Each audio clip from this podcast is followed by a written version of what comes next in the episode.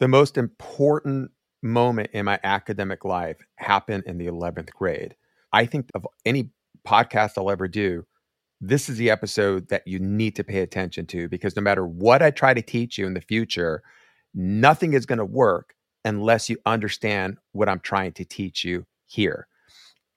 How many of us know somebody where they have a problem and they don't even know that they have a problem? We all know somebody like that. Those people are kind of dangerous because if you don't know that you have a problem, you can't fix it. These people are in denial that they have a problem. You might even confront them and say that you have a problem, but they don't want to hear it. So, unless somebody can acknowledge they have a problem, it can't be helped. The other type of person is they have a problem and they know they have a problem. So at least they have a, an opportunity of fixing it. But in order to fix that problem, if somebody gives them a solution, they have to believe that that is the solution to their problem. Because if they don't, they could be given the solution, but they're not going to implement in the correct way because they don't really believe in it. So you can have two different people, one person that has a problem, they know it, and they're not going to solve it, even if they're given the solution because they don't believe in it. And then the other person is, they just don't think they have a problem. That's why this episode is so important because you don't want to fall in either of those camps. Because if you do, like I said, no matter what I try to teach you or impress upon you later, it's never going to work. There's no quick fix. Let me show you this study tip and that study tip. If you don't believe in it, it's not going to work. And if you don't think that you have a problem, it's not going to work. So, the number one thing to get past is your belief system in life and in school, the thing that is your biggest problem is your beliefs. You're going to get in your own way. It's not just about techniques. All the techniques in the world are not going to help you if your beliefs are going to block you from the truth so that you can get better. So in the 11th grade, I had this discovery. It was an unfair advantage. I learned a superpower that I have that you also have. You just don't know that you have this superpower. I didn't know I had this superpower. I haven't read Marvel comics or watched any of these Avenger movies, but I'm sure that there are these heroes out there that they didn't know they had these superpowers. And then somewhere along their journey, they discovered that they had it. And it's like the cool moment. In the 11th grade, this is when I discovered it. And so my job is to help you discover your superpower so you can start believing and implementing it. So, the way that I'm going to help you get your belief is I'm going to tell you a story, how it happened to me and why it's going to work for you. It all started in the 11th grade, second period. My teacher told me that the counselor wanted to see me in her office.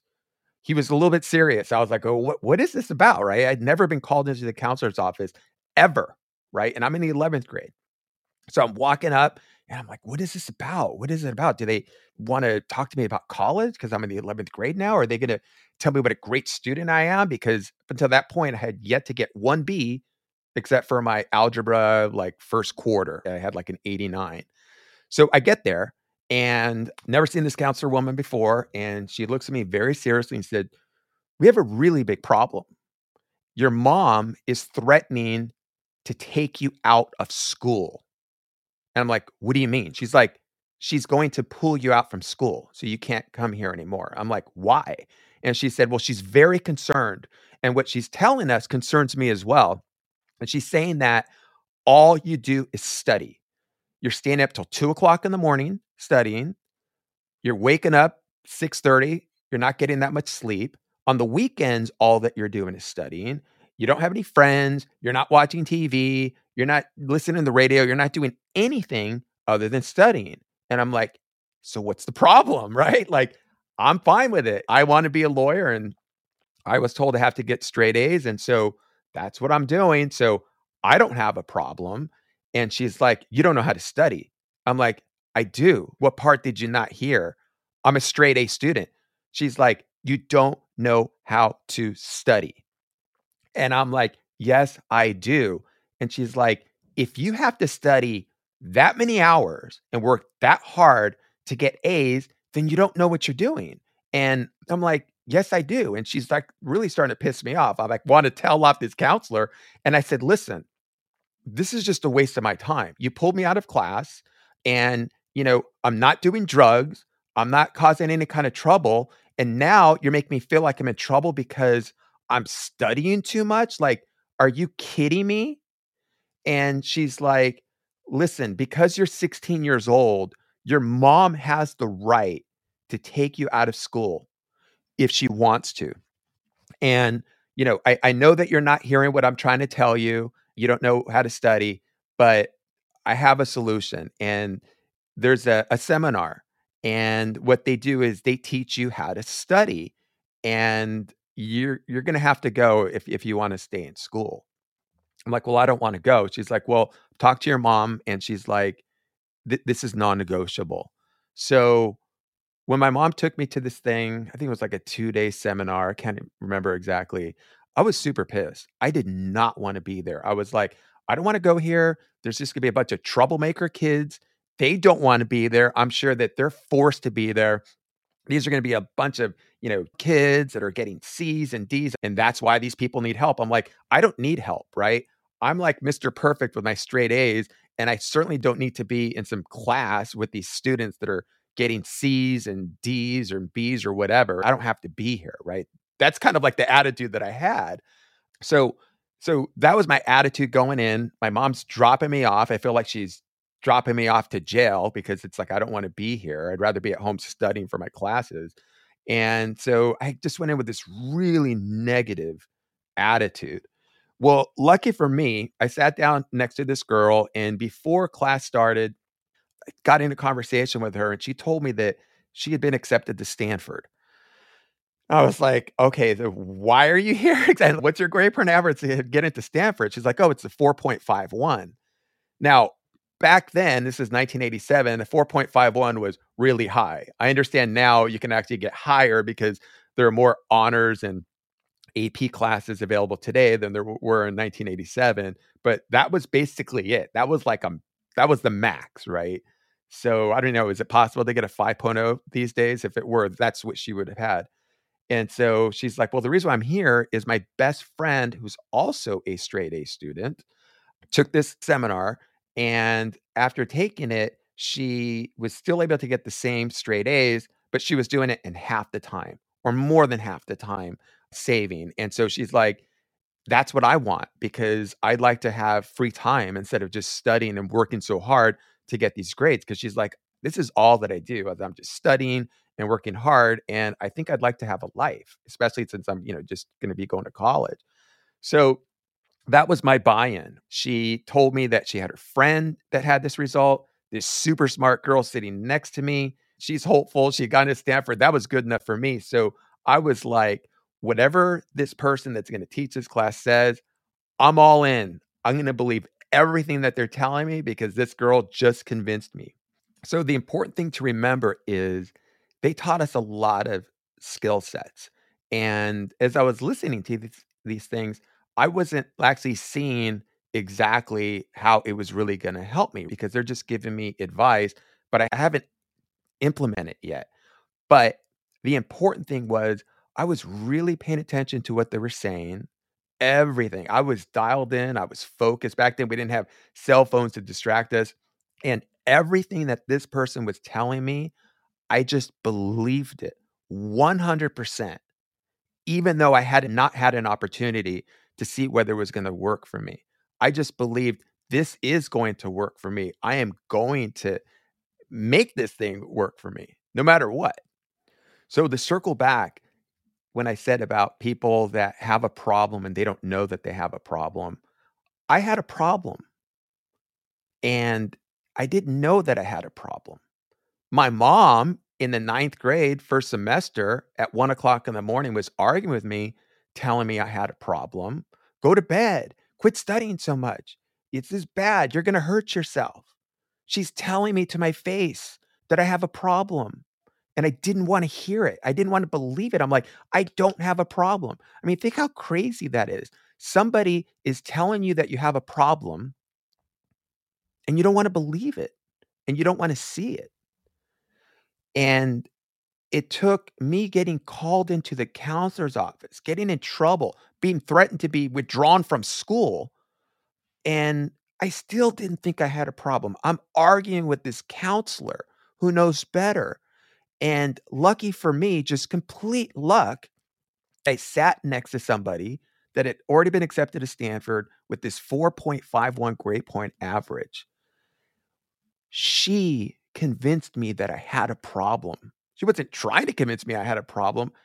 And I was thinking if I didn't sit next to that girl, I would not have paid attention to anything that that person was saying in that seminar. I wouldn't have believed it.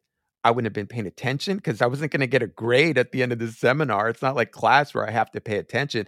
I probably would have zoned out, maybe gone to the lobby or whatever. It felt like detention because remember, I should not have been there in my mind. I did not need to be there. So I feel it was complete luck that I sat next to this girl and she told me what she told me because that convinced me that I had a problem. At the very least, that there was a better way. Wow, I can still get these grades and I don't have to put in the time that I've been putting in. What would that mean for me? What would I do with that free time? Well, the first thing I thought about was basketball. When basketball season came, it was so hard to maintain that 4.0 grade point average because basketball, you get home at five or six at night and you're so tired. So I thought, okay, I'll spend less time studying and I could still get these grades. Maybe I can start having a life. Maybe I could watch TV or go play, whatever it was. It seemed kind of appealing to me. Like there is a new vehicle, there, there's a better way, there's a more pain free way to success than the way that I had been doing it. Because the only thing that I knew was work hard, work hard, work hard, memorize, memorize, memorize, kill yourself at all expense, and everything's fine. But it wasn't fine. Not anymore. Because now I knew there's a better way. I don't have to kill myself putting in all these long hours just to get these A's. I discovered that there's a superpower that's within you right now that you can tap into. But first, you have to believe that you have the superpower. And second, you need somebody to help you find it. Remember, I wasn't always a straight A student. I was in the slow reading class in the third, fourth, and the fifth grade.